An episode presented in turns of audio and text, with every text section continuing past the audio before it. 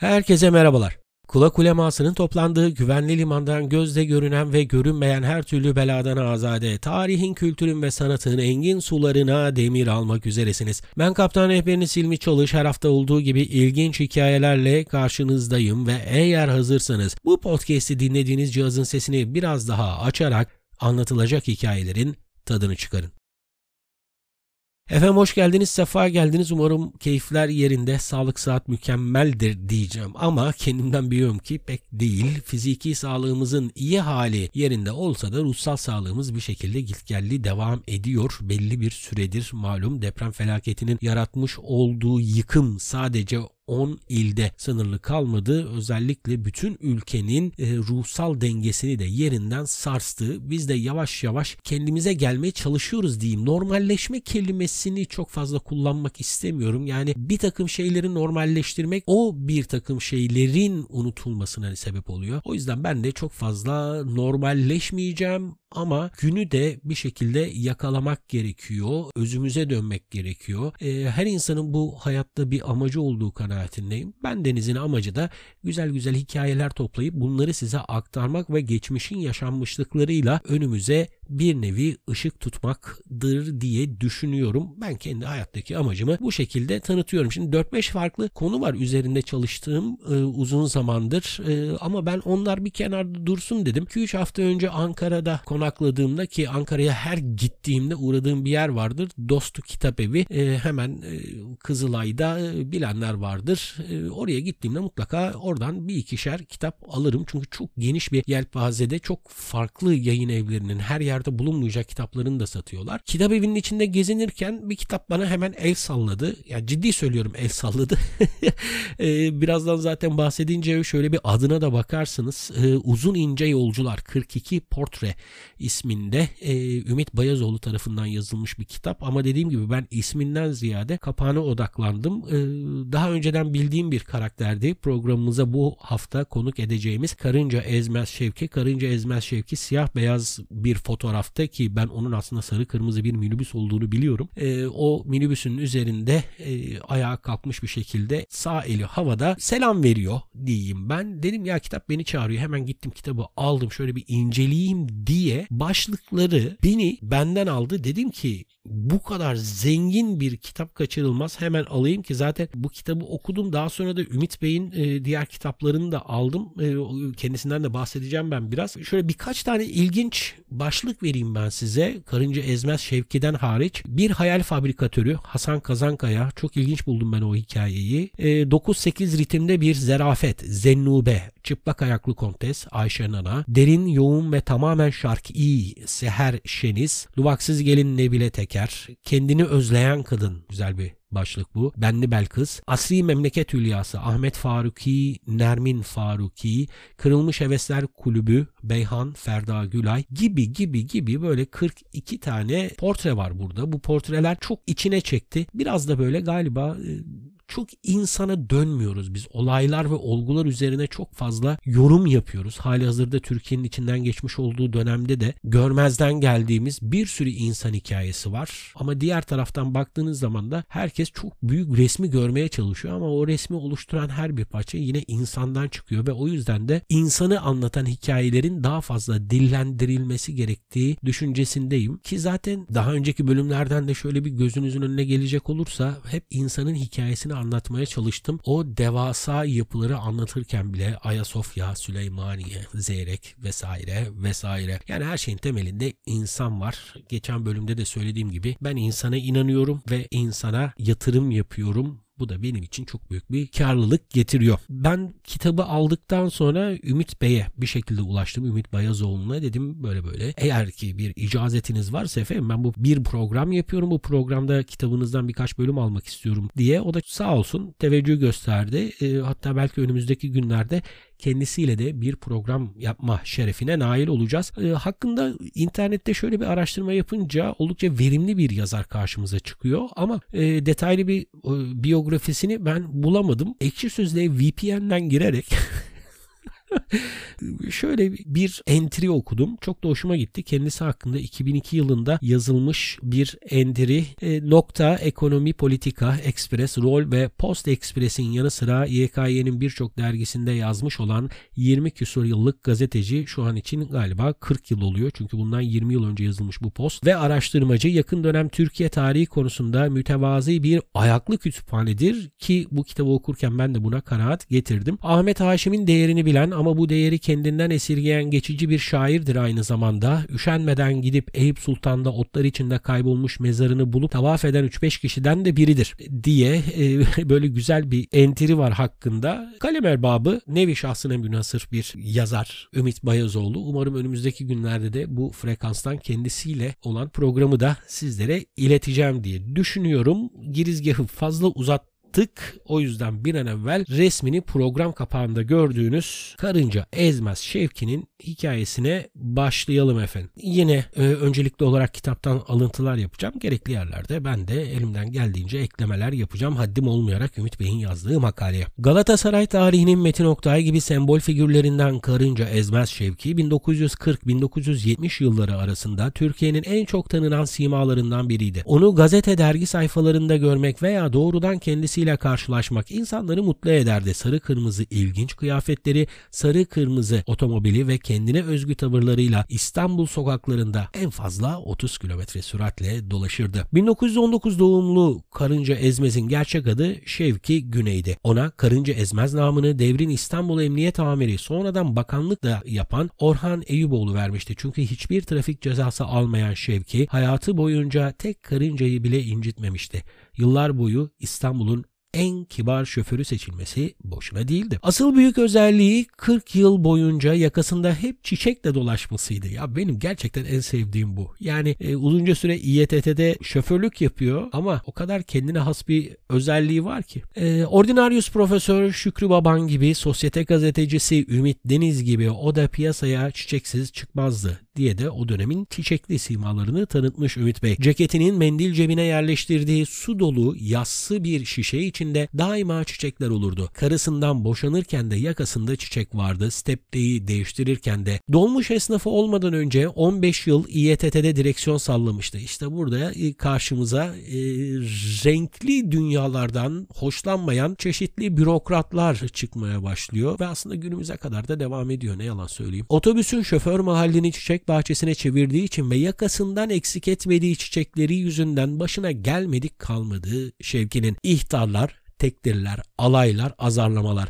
Amirin biri hususi olarak onunla uğraşıyordu. Mesai sırasında çiçek takmak yasak diye. Kılık kıyafet nizamnamesine uygun değilmiş. Hiç çiçeksiz karınca ezmez olur mu? Bu yüzden işine son verdiler kendi karakterinden ödün vermeyen insanlara da bayılıyorum. Bu tarihten itibaren Taksim Dolapdere, Taksim Karaköy, Taksim Topkapı hatlarında 1948 model Opel marka bir arabayla dolmuş kaptı kaçtı şoförlüğüne başladı. Yalnız maç günleri güzergah tanımaz. Stada ücretsiz taraftar taşırdı. Arabasının kapılarını, çamurluklarını, dikiz aynalarını, farlarını, jant kapaklarını sarı kırmızı boyamıştı. Dolmuşun içi başka alemde.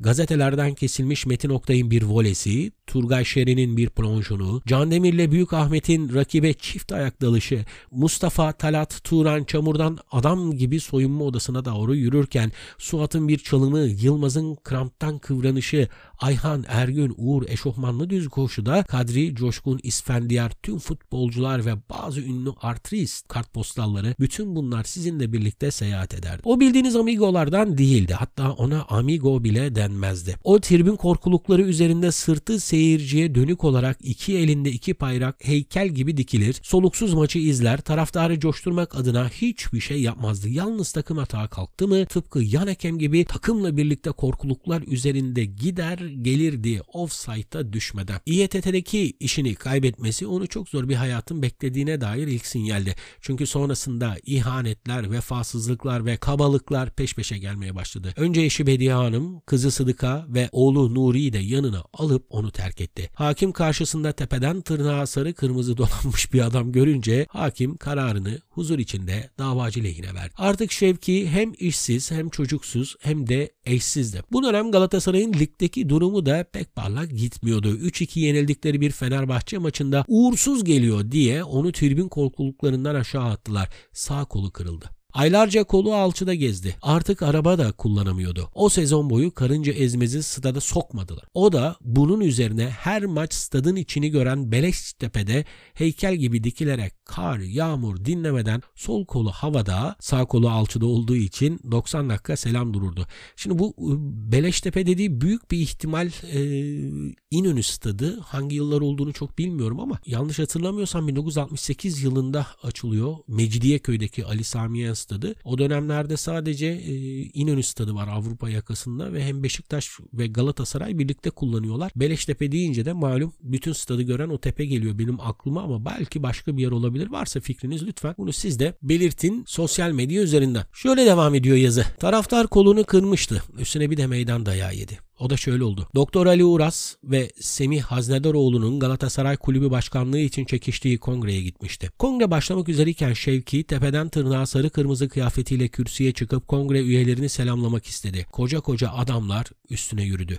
Tüh, yuh sesleri arasında kürsüden indirip bir güzel benzettiler. Suçu elinde bayrakla selam durmak. Bu hoşgörüsüzlükler onu kahretmişti. Ya burada bir duracağım şimdi. E, evet Galatasaray lise özelinde e, ayrı bir geleneği kendine dair geliştirmiş ve büyütmüş bir ekol ülke içerisinde. Ama tabii iş biraz da böyle menfaat hırsına denk geldiği zaman da anladığım kadarıyla kibar kibar beyzadeler böyle güzel insanların da kalbini kırabiliyorlar. Yani şimdi bununla ilgili yorumları programın sonuna saklıyorum da biz bu hikayeyi güzel bir şekilde devam edelim. Karınca Ezmez'in selamı benzetmek gibi olmasın ama biraz da naziz selamı gibiydi. Kimlere ve nelere selam dururdu ki? Tabi tesadüfen de olsa yan yana gelmiş sarı kırmızı her şeye selam verirdi. Gördüğü her bayrağa, zabıtadan hemşireye, askerden polise, üniformalı herkese, meyhanelere, kahvehanelere, heykellere, yapılara, kapılara. Mesela Galatasaray Lisesi'nin tam karşısında kolunu kaldırıp caddenin orta yerinde bir selam durdu mu trafik kilitlenirdi. Trafiğin Beyoğlu'nda çift yönlü aktığı yıllar. Şoförler Galatasaray kavşağına geldi mi karınca ezmeze rastladıklarında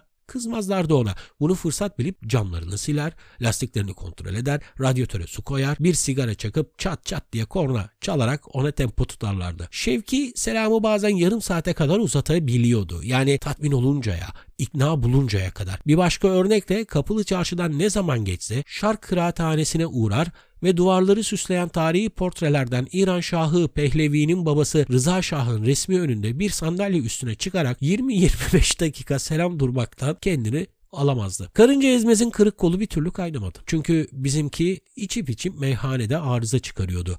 Kolu alçı içinde birkaç kere daha kırıldı. Sonunda çürüdü, kangren oldu. Paşabahçe SSK hastanesinde görevli renktaşları Ergun Dizdaroğlu ile Ali Uras bedava tarafından kolunu keserek Şevki'yi ölümden kurtardılar. Artık sağ kolu omuz başından itibaren yoktu. Malum selamını veremeyecekti. Bu yüzden yaşama iyice küstü ve sessizce huzurdan çekildi. Böylece yıllar geçti. Artık çok kimse onu öldü sanıyordu. Hatta öldüğüne dair gazetelerde haberler bile çıkmıştı. Hiç aldırmadı. O bu sıralarda sarı kırmızı pijamalarıyla fakir hastane koridorlarında sürünüp duruyordu. Böbreklerinden, safra kesesinden ameliyatlar olmuştu. Sırım gibi bir adam giderek küçüldü, küçüldü, çöktü. Yetersiz beslenmeden aylarca hasta yattı. Ama kimseden yardım dilenmedi. Metin Oktay'ın öldüğü gece TRT Taşsız Kral diye bir film göstermişti. Bu film Metin Oktay'ın Ajda Pekkan, Gönül Yazar, Kadir Savun, Ayten Gökçer, Gündüz Kılıç'la birlikte çevirdiği ilk ve son filmde. Taşsız Kral'ın misafir oyuncuları arasında Karınca Ezmez de vardı. O gece televizyonları karşısında Metin Oktay ile birlikte onu da rahmetle ananlar oldu öldü sanarak. Halbuki Karınca Ezmez ölmemişti. Merder'de kız kardeşi Nuriye Haskatar'ın himayesinde iki odalı 10 nüfuslu bir evde artık hatırlanmaktan bile umudunu kesmiş vaziyette çile dolduruyordu. 1991'de bir tesadüf eseri Milli Amigo Birol'un yardımıyla kendisini Merter Belediye Evleri 800 konutlar B16 daire 5'te bulduğumda önce görüşmek istemedi. Çünkü gazetecilere inanmıyordu. Güvenini kazanıncaya kadar gittim geldim diye belirtiyor Ümit Bayazoğlu. Bir gün nihayet buzlar eridi. İlle de bir iyilik yapmak yapmak istiyorsan sizden rica ediyorum bana kalemizin panteri Turgay Şerin'i getirin dedi. Tek beklentisi buydu. 13 Ekim 1991 tarihli Nokta dergisinde Karınca Ezmez'in ölmediği haberi çıktı. O sırada kulüp başkanı olan Alp Yalman'a da özel olarak duyurmuştum. Hatta bir buluşma için aracılık edebileceğimi de söyledim ancak başkan vakit ayıramadı. Yerine kulübün halkla ilişkiler müdürü Erol Erkmen ilgilendi. Karınca Ezmez'e bir forma, bir eşofman, bir çift tozluk hediye etti. Ayrıca bir de jübile ayarlayabileceklerini söyledi. Bu Karınca Ezmez'in de tek dileğiydi bir jübile. Önemli bir maç öncesi elinde sarı kırmızı bayrağıyla Santra'ya yürümek, son bir kez renktaşlarına selam vermek. Karınca Ezmez'e fotoğraf çekimi için Beyoğlu'na çıkıp kulübü ve Galatasaray Lisesi'ni ziyaret etmeyi teklif etmiştim. Sürünerek bile olsa giderim dedi. Kız kardeşinin yardımıyla kulübün hediyesi gıcır gıcır formayı giydi, sarı kırmızı kaşkolünü taktı, yola koyulduk. Arabamız Kabataş'tan gümüş suyuna tırmanırken stadı gördü, ağlamaya başladı. Tam 15 yıldır Taksim'e hiç çıkmamıştı. Mesela tarla başının yok edildiğini, Beyoğlu'nun araç trafiğine kapatıldığını, caddede tekrar tramvayın işlemeye başladığını ilk kez o gün gördü. İlk durağımız Galatasaray Lisesi'ydi.